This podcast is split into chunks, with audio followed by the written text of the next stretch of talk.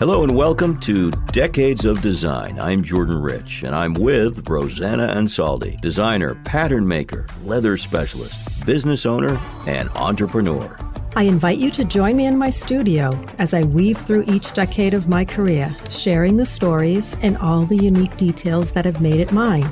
I hope you find it as interesting and informative as it has been for me. Traveling through the decades of design with Rosanna It's really a fascinating story, and we haven't even touched on some of the uh, thoughts on design and how the process works. We'll get to that later. But we ended uh, our last discussion talking about the 1980s, and at the end of that decade, everybody remembers the economy started to dip and affected a lot of people, particularly those in business. So it affected you. And as you enter the 1990s, where are you at this point? So I'm thinking about what I wanted to do next, and I had kept up with my custom work. I was still doing custom work. I had dissolved most of my children's wear business and not dissolved all the licenses, but some of the catalogs were still out there. And the MLB catalog, uh, a local Boston store owner saw that I was from Massachusetts and reached out to me. And he owned a hip hop store in Boston, and I started doing custom wear for him. So he would get me the clients, I would never meet them. He would just get the work, give me the designs. I would make the clothing, drop them off, and he dealt with them. So I started building a business that way, and he kept me very busy. And it's the beginning of the 90s, and you know, I was going in and out of Boston to meet with him. And then personally, I had met someone who lived in Boston, and we had started a relationship. So everything was going, moving in that direction. Boston, for those who don't know, is uh, a great city, obviously, historic in many ways, but also a, a, cultural center, smaller than New York, but still very important. And there's a particular street that is the magnet for people who want to talk about fashion design and things of that nature. Newbury Street. It's pretty famous. And as a girl growing up in Lawrence, Yes. You always had a twinkle in your eye thinking about Newbury Street, I guess, huh? I did. And then going to school, uh, you know, for design, which was actually on Newbury Street, I'd always go into the little shops and see things and say, hey, maybe someday I could be there. And that day happens in the 1990s. Let's talk a little bit about that. What you were scouting locations, or you stumbled upon something? How did that happen? It does, yeah. So, like, like I said, everything was moving in that direction. So I decided, well, maybe it's time to open a little shop on Newbury Street. And I started looking at places, and there were a lot of empty places because of the economy that had crashed. So empty storefronts and many studio spaces that were available. And I came upon uh, a studio space, and when they opened the door, I, I, knew that's where I wanted to be. Not just a place for you to work, but a place for you to sell your wares as well? It was mostly for, um, it would be a custom studio, but um, okay. it'd be open to the public. You could come mm-hmm. in if you knew about it or if you heard about it, uh, but it wouldn't be like a storefront. Do you remember the street number? I do. What was it? It's 115 Newbury Street. Beautiful street, lots of uh, foot traffic and lots of interest. So you open up this store, lifelong dream, right? Well, I couldn't at the time when I first saw the space. I I said, you know, I love it, but it's expensive, and how am mm. I going to do this? So um, I didn't take it. Again, I decided what I I needed to prepare in order to be able to feel comfortable to take the place and be able to maintain it. So I started looking at more things that could help me do that, and I started doing alterations for uh, North Beach Leather, which was a big leather store at the time in Copley Place. Mm. And um, they, I would pick up their jackets that needed alterations and do them for them. And from them, next door to them was Bally and Coach, and I got all those accounts. And oh, yeah. That makes so much sense. Yeah, just as you sort of did in New York, you had the Spiegel catalog, you had uh, FAO Schwarz, Saks. Now you're in Boston, sort of working through the major leather people. Yeah, so it, so it was great. I would pick up those. I had I was keeping busy with the store, the hip hop store, sending me custom work, and like I said, everything was clicking and moving in the right direction. So it took me uh, about a year or so after I saw that space uh, before I went back and to see if it was still available because I was ready to make the move. And this is 1994. Yes. Life has a way of intervening and making whatever plans you had take a big time diversion. So I'm not going to pressure you at all, but I know you wanted to share a little bit about the man you loved, your fiance. Uh, David was his name. And you said everything was going so well at that point. Yeah, everything was going so well. And like you said, things happened. And um, I had just moved in. It was I wasn't even in uh, the studio for a few weeks, and um, my fiance went into the hospital. He, he was born with a uh, chronic blood disorder, mm-hmm. and from time to time he would have a crisis and go in and come out a day or two later. Um, but this time he didn't come out and it was really fast. It happened so fast. And, it, it a shock to the system. You also told me that your father, of course, you said this in an earlier episode, had a massive heart attack, which is also that jarring notion that somebody is in real trouble, somebody you love. Yes. At a ne- never a good time, but it happened at a time when you were just settling into the Newbury Street. Yeah, and I was excited about everything. Like I said, everything was going well, and um, life happens. And he was being buried overseas, right? Yeah, so I had to leave. He was being buried overseas, and um, I followed and um, for the memorial services and mm. to spend time with his family and to just take time to process it all. I've been there, different circumstances, but I uh, was with somebody for 31 years, married, and it was a slow goodbye, but it, oh. it doesn't make it any easier. No. The old expression, man plans and God laughs. I'm sure you've yes. heard that. Yeah. I don't want to say that there's a bright spot in everything, but there is a light, and it's in the form of a person I know. yes. and I love her to pieces. A mutual friend. And uh, tell us about Lauren and why this particular serendipitous moment mattered and still does to you. So I returned home after a while, and like I said, when I was moving into the building, which was a month or so prior, um, I was moving in, and my dad again was helping me move in. Mm-hmm. Um, and we were in the elevator, and another person was in there with her dad, and she was moving in the, to the building at the same time. And we exchanged hellos and I don't know, said we were both moving in, and that was that. And like I said, I left. When I came back, there was a note under my door. It was from Lauren, who was the girl I met in the elevator, and she said, Sorry for your loss. Um, hope we can have a cup of coffee sometime. And she found out through a mutual friend of ours who knew me and knew her, and that's how he had told her what had happened, and so she reached out and this particular individual is an absolute sweetheart of a person in every respect, and she's very Italian. And I think you've traveled with her, correct? I have. We quickly became friends, and um, she really got me through that period in my life, I have to say. And we became friends. We're still friends to this day, 30 mm. something years later. And um, yeah, we've traveled together, we've done business together, we've laughed, we've cried together, we've done a lot together. And Actually, that's one of the reasons you are sitting here with me. Yes, because she exactly. she introduced us together. It's so true though that when you're in that state of horrible fear and loneliness and anger and sadness and all the things that happen, it sometimes takes an outside voice not to tell you to snap out of it. She never did that, I'm sure, but just to be there, just to have a friend. Yeah, it it was because I was really alone in Boston. I mean, I had my I had my life planned differently, and it didn't turn out that way. But she she was a friend, and I I mean I refer to people like that as angels in my life, and uh, um, yeah. she was an angel that came to me and.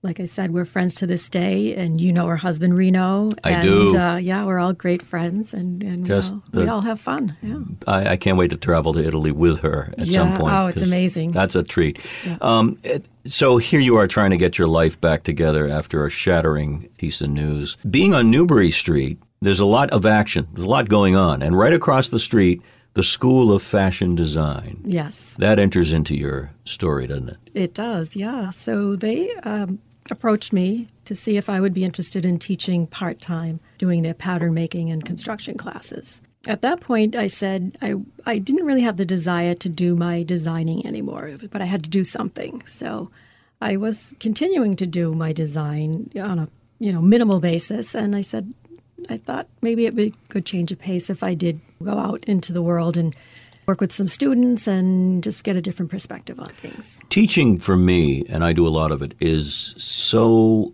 uh, exhilarating and fun and entertaining, but also I learn a lot. Did you find it to be the case? Yes, you learn a lot because you know they they have their own ideas and they have they look at things differently than you do, and they're a lot younger than you usually, and. Um, yeah, it's it's it was very interesting work. I enjoyed it.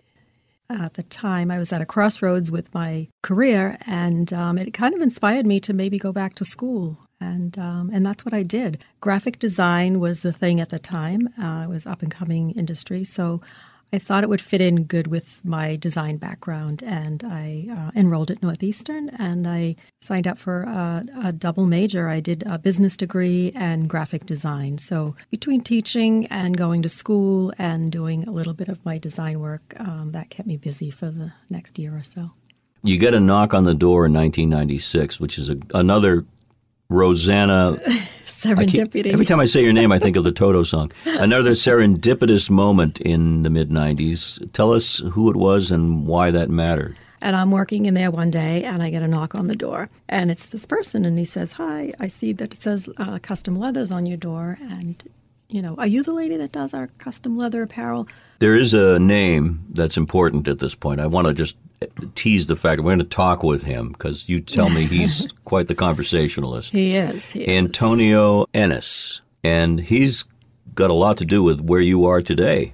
Yes, he does, and um, he again he came into my life at a, a pivotal time. Mm. And I talk about angels, and I, I guess he would be my archangel. Archangel.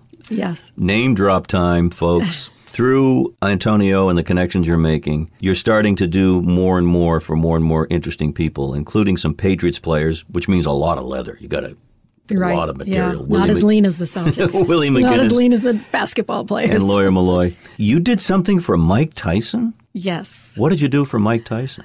So uh, we were commissioned to do a, a towel uh, that had leather boxing gloves on them. Oh, so the towel is the towel. It's a regular towel with and, leather. But oh my gosh, so that's amazing. And that was one of the many interesting things that we worked on. But there were many, many, many interesting things. Now, uh, so far we've only talked you and I about the work you've done for uh, bipeds, people with two legs. But there is a story. there is a story about you working for a very big star, aka diva, Mariah Carey. But what you did was a little different for her, right? Yeah, what we did uh, for her were some outfits for her two dogs. She had two dogs. We did some high end Persian lamb jackets for them and leather booties and uh, a shearling jacket for another one of them, I believe. Yeah. And do you get feedback from her? I did. Well, I got a signed photo from her uh, with her autograph and thanking us. Cool. For, yeah. You are so cool. you really are. Thank you, but I can't take all the credit for that. I mean, I keep saying we and us because Antonio was a big part of all that. So let's go back to that famous knock on the door in 1996, Rosanna. So, as I mentioned, I was in my studio, and uh, it was a, a, pivotal time at, at that point. And um, I was thinking of changing careers, like I had mentioned before. And I get the knock on the door, and it's this person, and uh, he's actually here right now. This so. person who is decked out and looks as sharp as anybody I've ever seen. Welcome, Antonio. Thank you. Thanks for having me here. All right, what prompted you to knock on the door? Um, so Rosanna was designing uh, leather garments that I pretty much designed for our group, the Almighty RSO, at the time. Um, and our forte was Bruins, the Bruins B. Um, it, the, because of the gold, we were from Boston. The black and the gold was really manly. It was tough, and we just liked the whole toughness of the Bruins image, and that was our way of identifying ourselves as we went out of town and went on tour and things like that. So there was a there was a shop in downtown Boston called High Voltage that was um, owned by a guy named Tom, uh, God rest his soul. And for many years, I would go to him with designs and tell him this is what I want. I want a, I want jackets, but I want the Bruins here. I want the logo here. I want some hockey jerseys, leather. Everything was leather and he would get it done by her. But we didn't know. We didn't know who. We know. never met each other. Yeah. That well, that's the way things happen serendipitously. Uh, and and we've talked you and I, Rosanna, about your background in leather, and it, you've got so much experience. So it was a it was a perfect fit. But how did you actually come together? How did that happen? So I wanted to years went on and Tom was making a lot of money off of us. He was the middleman, and we knew he was the middleman because it, we, we we caught on that he was not making it. So that was the, you know, okay, so who is making it? And that became very intriguing to me. And I wanted to know. And I always asked him, you know, to meet the person. Oh, no, you don't want to meet the person. He just would never divulge who it was. I got her actual information from one of Tom's employees, but I had to kind of strong arm it out of him. Back then, I was very street. I was very adamant about what I wanted. My, my attitude was a little bit more uh, I, I, guess I could say forceful or. Well, you weren't but, robbing but, the safe or anything. No, were, no, but I wanted for information. I wanted information, and I wanted it bad. But he gave it to me, and that's how I winded up at her door and mm. knocking on her door. So let's talk about the first meeting. You knew because you heard the music drifting through, perhaps. that that he was there, and then he, you guys meet. What did, what was the reaction in your mind, uh, Rosanna? Were you thinking this is a big moment, or is this is well, strange? At, no, at first, I, like I said, uh, he explained who he was and how he knew me, and, uh, mm-hmm. and it all clicked together. You know, because I was trying to find out the same information from Tom, and he would never give it to me. Oh, so you're looking for sources yeah, and wondering how Tom, does that happen? I used to say to Tom, "I've done so many of these. Why can't I just meet them?" And he's like, "No, it's better that I deal with them. You don't want to meet these guys." And yeah. so I would just drop off the stuff, and and he was kind of the middleman, so he didn't want to give up that position, I guess. And um, but so he knocked yeah. on the door, and I, you know, he asked me if I was that person, the lady that, and I said, "Yeah, I am," and and that's how. Um, you know, we started doing stuff directly right. at first. So you started asking for things, she could deliver them and design them and, as you wanted, and Absolutely. it was a perfect fit. It Absolutely. Perfect it was no more middleman now. It was like, this yeah. is what we want. And it was just now me and her dealing. When we weren't a we weren't a partner, we weren't a, a business at that point. We were just now no middleman. Okay, so you're a very uh, successful guy. You understand business, how it works. You understand entertainment and style and design. And who made the first uh, overture to say come together and form a, a partnership here? In that idea came from uh, one of the members of my group named oh. um, Benzino. Um, he's a he's a reality star. You could see him on Love and Hip Hop and stuff like that. He was uh, co-owner of the Source magazine when it was at its peak. Um, uh But the idea to create a brand, he didn't give the name or anything like that, but he knew that I was responsible for designing what I what we wore.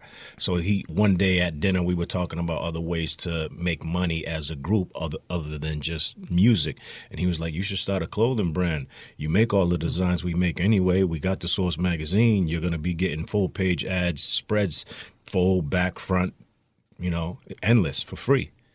And he, that was an idea that was just shot across the dinner table. And I, you know, yeah. we're eating, and I'm like, eh.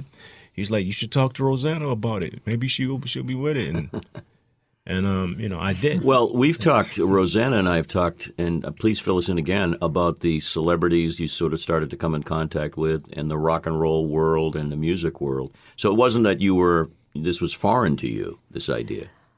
Well, no, my background, I had de- dealt with celebrities also, but um, this was a whole new avenue for me. And um, my focus was on maybe going the graphic design way. And then he, Antonio, presented me with the idea of working with him. And that's how we started working together. And he's the one that had all the connections to the celebrities in the hip hop world and the Source magazine, of course. And so we just started making stuff for um, the people he knew, which were you know all in the hip hop. Um, some of the big names Antonio knows the more than I do. Yeah, you want to drop a few names? Who were I mean, who were you talking Mase, about? Mase was one of the first. Oh, um, Mase and Puff Daddy and um, a lot of the uh, the Patriots, um, Ja Rule, Snoop Dogg, Fifty Cent, no, no big names I'm hearing. Just Mike Tyson, Roy Jones Jr., Mariah Carey. Wow. Britney Spears. Uh, we we've made a lot of stuff. It's it's it's so cool because we all know of others in the music and entertainment business who have gotten into design, into fashion, and so many of them have really become big in that area, as you guys have done. Because you have access to an audience already, right? You got a built-in audience who are desperate for cool stuff.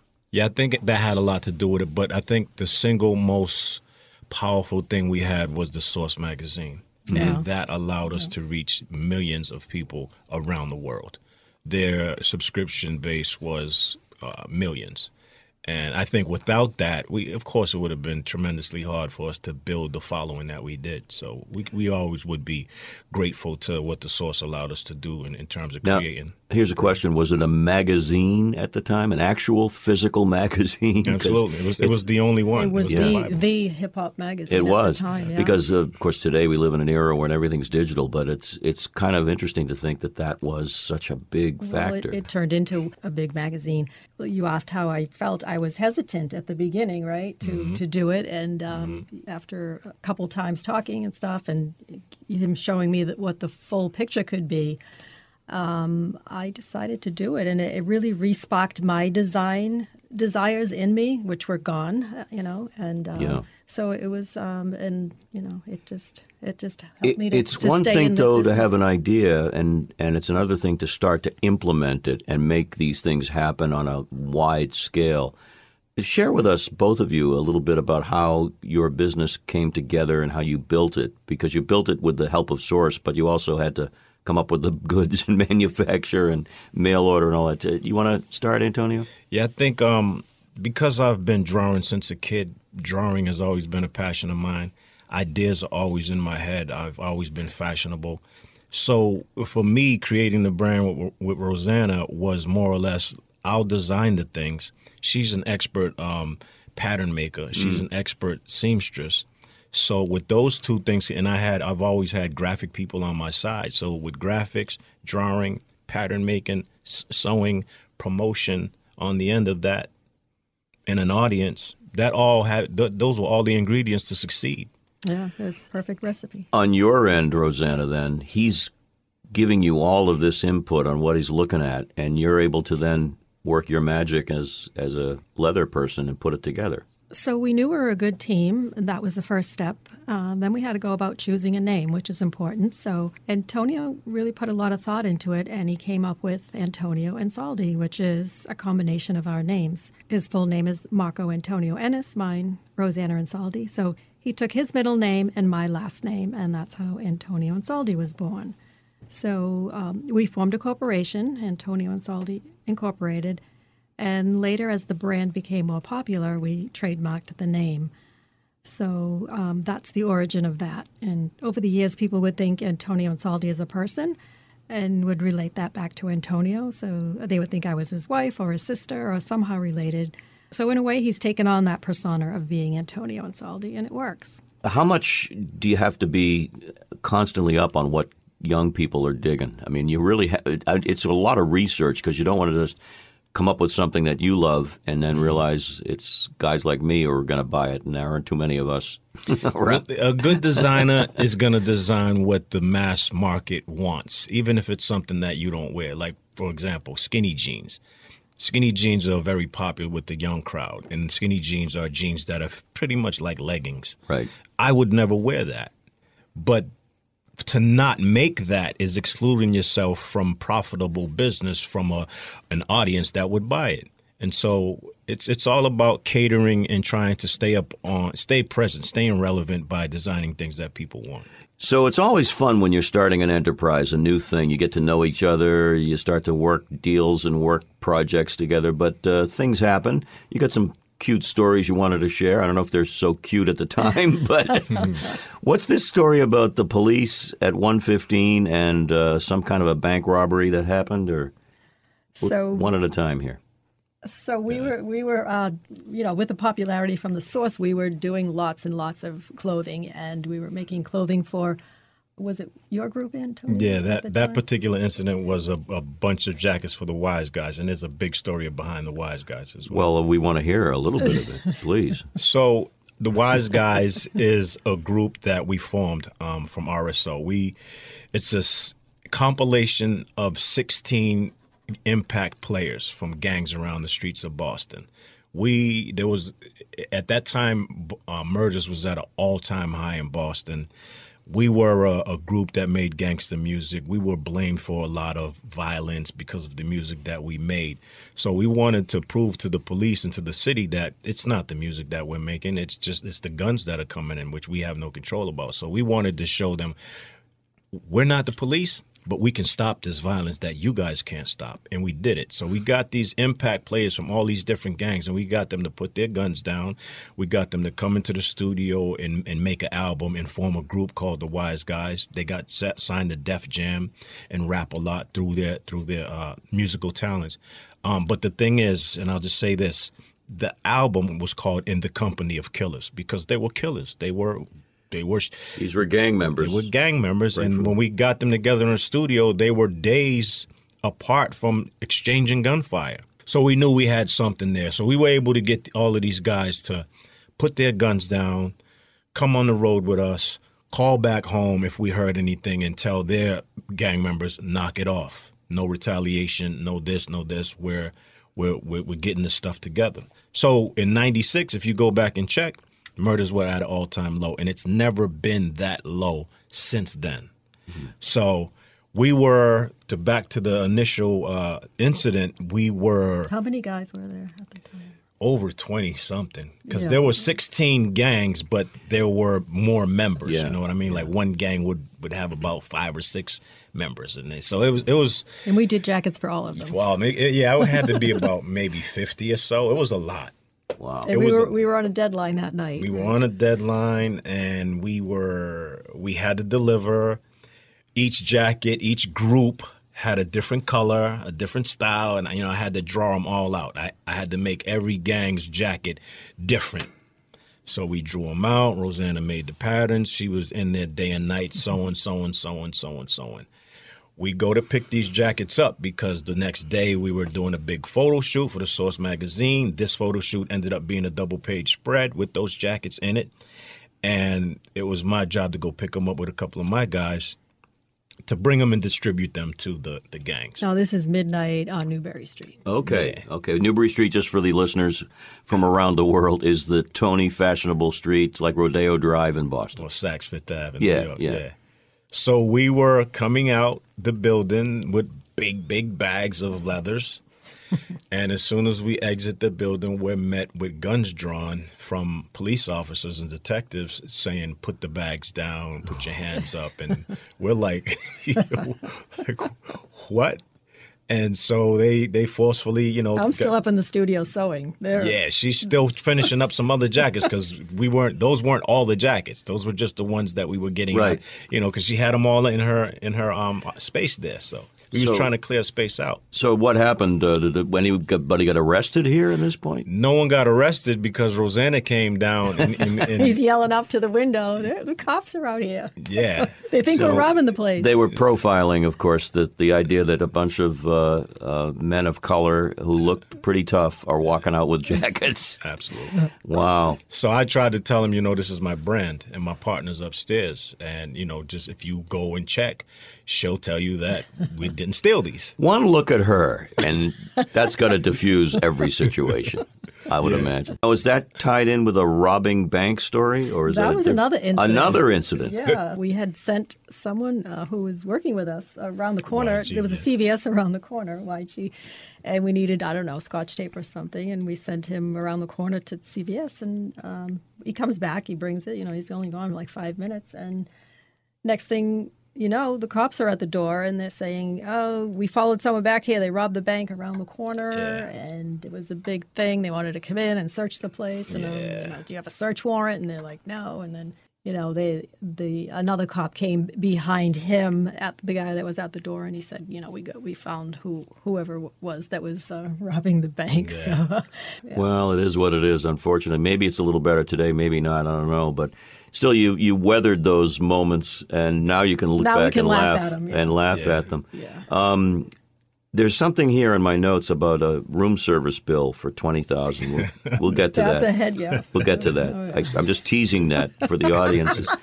So the business is growing. Um, this is a great story. The business is growing, and you're doing in the, at those points in time mail order, right? This was before internet, Amazon buying kind of stuff. Yeah. So people would order through the through the mail. Yeah, Yeah. yeah. Cool. Yeah, we had like a little a business uh, a BRC card, Mm-hmm. business retail card, I believe that means. Um, we used to put that in the Source magazine, and like I said, the popularity of the magazine, people would see the ad and they can cut out the uh, BRC card and order. You know, just check off what they Yeah. want to order, and so we we made a a good uh, So you're getting orders from all over the country and maybe beyond. yeah, Yeah, definitely. absolutely. So as as the orders start to come in, uh, little Rosanna's sewing her heart out. You've got to expand your ability to fulfill the orders, I guess, right? So tell us a little bit, either one of you, what happens at that point. So at that point, like you said, it was getting to the point where we couldn't really handle it as far as manufacturing ourselves or producing it ourselves. So we reached out uh, to a leather manufacturer, and we found him in New York. In Manhattan, yeah. And we met with him, and uh, it was a good fit. I mean, Jake was a good guy, and he started doing all of our ready to wear leathers. Now you're talking at this point mainly jackets and vests and things like that, Yeah, we pretty much started out leather. That was that was the right? thing. Expanding the line because there's so much demand, right? People like your stuff. Well, we point. did through Jake. We ended up doing a trade show in Las Vegas with him, and he offered to take us into the booth with him and to see if we could sell, uh, do now start retail, st- selling our stuff wholesale, so that it could be sold in retail stores. So through that popularity of that first show. We said we need to expand the line because we were selling stuff, and that's when we expanded into jeans and T-shirts and all that kind of stuff. How important at that point was the trade show concept? It was Very. really important. Yeah. yeah. Very because um, that that was a way to get wholesale accounts. And by getting wholesale accounts, you're definitely going to build your brand. And if you get wholesale accounts, then you can get manufacturing. Which is a big, big step forward. That get that's bumping you up to another level. I would Yeah, so so it did. It bumped us up, and then we and we got to the point where that you know we needed to find a manufacturer to do that because we were doing our own trade shows. We didn't you know share a booth anymore. We had our own uh, trade shows that we were doing in Vegas, and we had expanded the line with the jeans and the t-shirts and all that. So things things were going well, and um, I remember our first trade show uh, alone. And Antonio couldn't make it to that one, and he had sent me with with the crew. I'd love a picture of that. That must have been really Yeah, cool. Was we- this in Vegas It as was well? in Vegas, and we rolled in in the big Escalade. I remember, and it was at this posh hotel. And I, I remember I got out to uh, check in, and you know they're serving drinks on silver trays while you're waiting to check in, and the guys are unloading the truck, and then.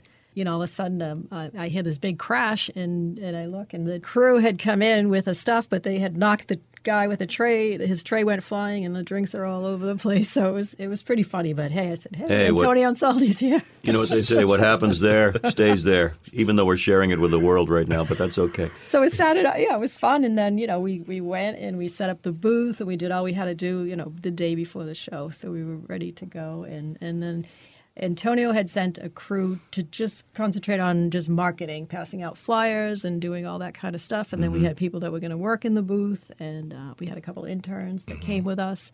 So the next day you know we get up um, I head over to the tr- trade show at nine o'clock in the morning and the guys that were supposed to do the marketing, they they roll in with um, bottles of Moet, drinking them like beer bottles, right? And they're walking around passing out the flyers, and I'm like, okay, what's going on here, you know?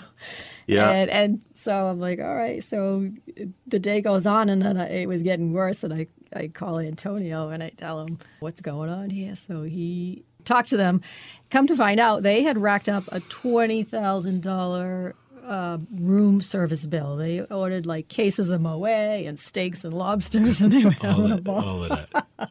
Well, you know, if you ever saw Mad Men from the 60s and 70s, that TV show, you know, they would have martini lunches. Sounds like these guys were into marketing in a big way. Uh, yeah, that and just wanting to, you know, when you get out there in Vegas, guys want to, you know, impress women and Sure. and and just do things that are just out of ordinary. But Well, he straightened them out. He straightened them out. So then they sh- he, we shut off all their rooms. So they had to come to my room every morning for breakfast. Yeah. and that was the end of that. Well, one of one of the things about having a thriving business in any uh, line is you know people, and you got to have the right people, and you also have to sort of guide them. I'm using that as a euphemism. You got to lead them. You got to be the boss. You got to make sure you have certain s- you know expectations and regulations to Yeah. move it forward.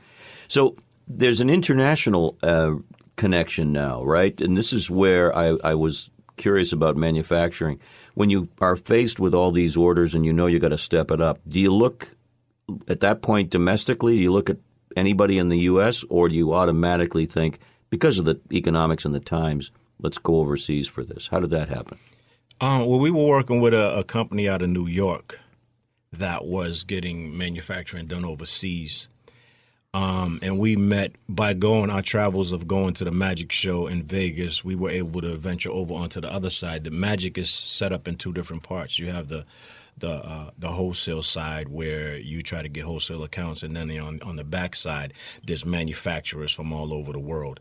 And when I when I got uh, knowledge of that, I would go over there and just you know make my rounds and see who you know what type of manufacturing is going on, and that's how we were able to link with um, uh, a manufacturer over in Taiwan that was able to produce denims for us and really, you know, really cool designs. We were able to get our rivets and, and our logo here, so we were making we were making denims that were not seen at that time. We had leather accent on our jeans. Um, everything that we kind of did had a leather accent, whether it was a leather um, side tag or a leather uh, left chest application. But we would always try to incorporate leather because that's. By the You hear way, the rattling. I, normally when I'm having guests in my studio, I say, you know, might want to take off your jewelry. And not in your case. You are decked out, man, with some beautiful stuff, and we might even talk a little bit about what you're wearing a little later. But right now, the new millennium is just around the corner, which gives us a lot to talk about. So stay tuned for much more. Thank you for listening to Decades of Design, a snapshot of my career journey. Find out more design details by reaching out to me on LinkedIn or view products from my retail store at andovercollection.com. Please subscribe and download and tell your friends. Reviews and ratings are greatly appreciated. Remember, stay creative and design a great life.